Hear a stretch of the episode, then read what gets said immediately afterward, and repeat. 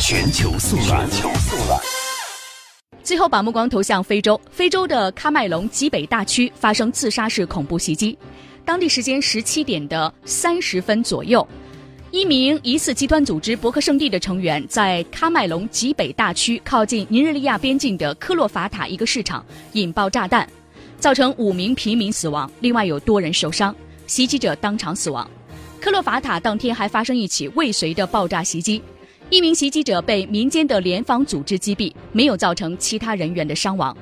克洛法塔曾经多次遭到伯克圣地的袭击，为应对极北大区的安全局势，边境社区陆续成立了民间联防组织。近年来，伯克圣地不时在尼日利亚及其邻国制造恐怖袭击，造成大量的人员伤亡。